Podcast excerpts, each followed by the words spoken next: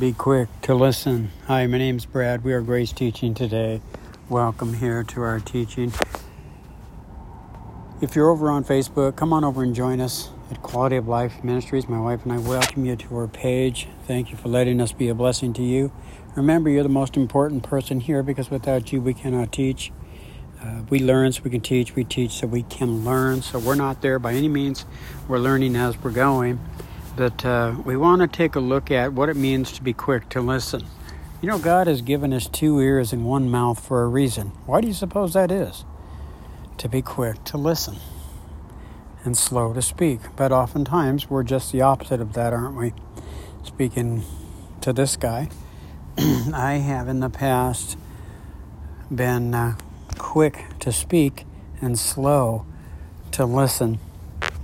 Well, what am I getting to? Of course, our key verse is going to come from James 1:19. It says, "My dear brothers and sisters, pay attention to what I say. Everyone should be quick to listen, but they should be slow to speak. They should be slow to get angry."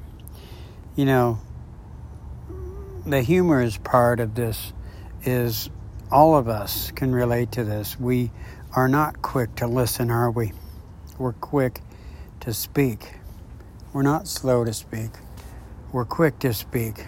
We're not quick to listen. And if we were really honest with ourselves, we're really quick to get angry. And so, what we're going to see here is uh, how to demolish arguments. Whenever we're dealing with people that are angry and they just, you know, they're, you know, not easy to get along with.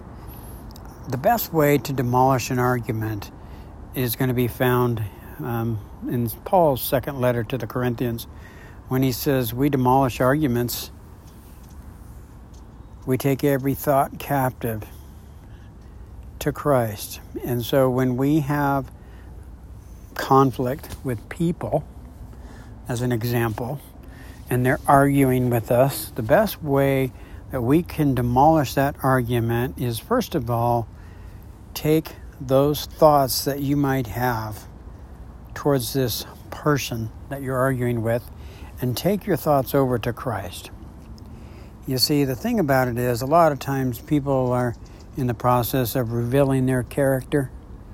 You know, when they're arguing with us, when people argue with us, they're revealing their character at that moment our response is going to be our character.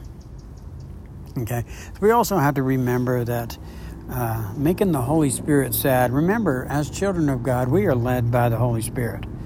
And one thing we don't want to do is grieve the Holy Spirit. We don't want to get in the habit of making the Holy Spirit sad. So, one thing the Holy Spirit uh, gets sad at is when there is criticism or bitterness or rage anger or harsh words or slander of any type, um, evil behavior, this all will grieve the Holy Spirit.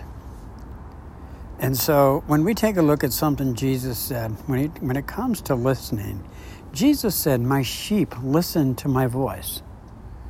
Okay? Now, oftentimes, though, when we're in the heat of an argument, we're not quick to listen, are we?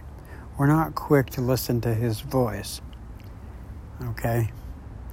When, when, we're, uh, when we take a look at being slow to speak, how is it possible to be slow to speak?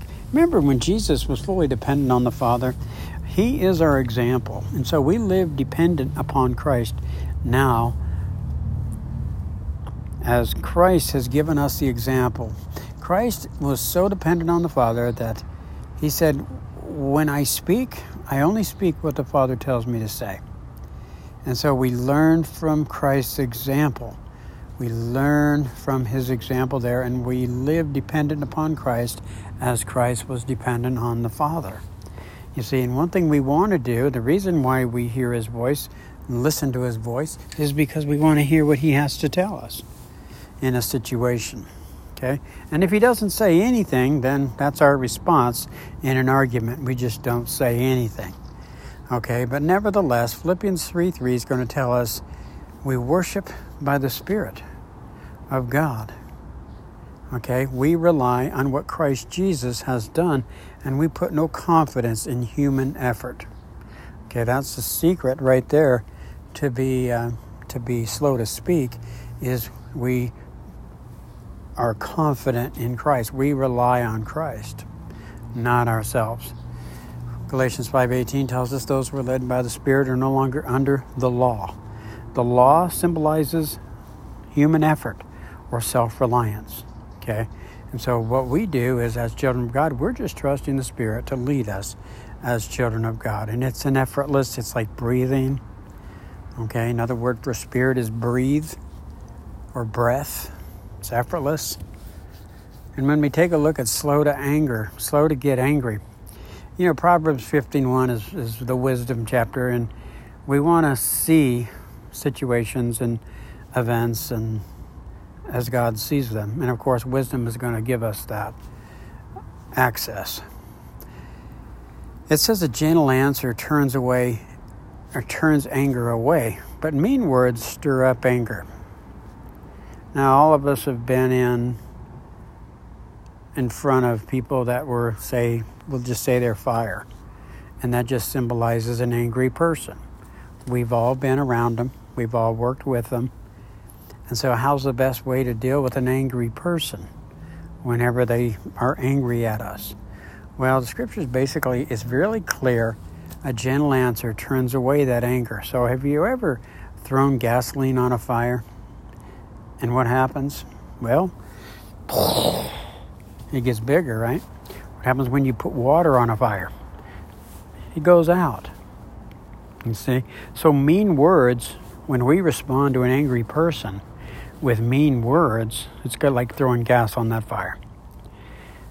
When we respond in a gentle way with an angry person, and sometimes that's not saying anything, but when we do that, it's like putting water on that fire. You see how that works?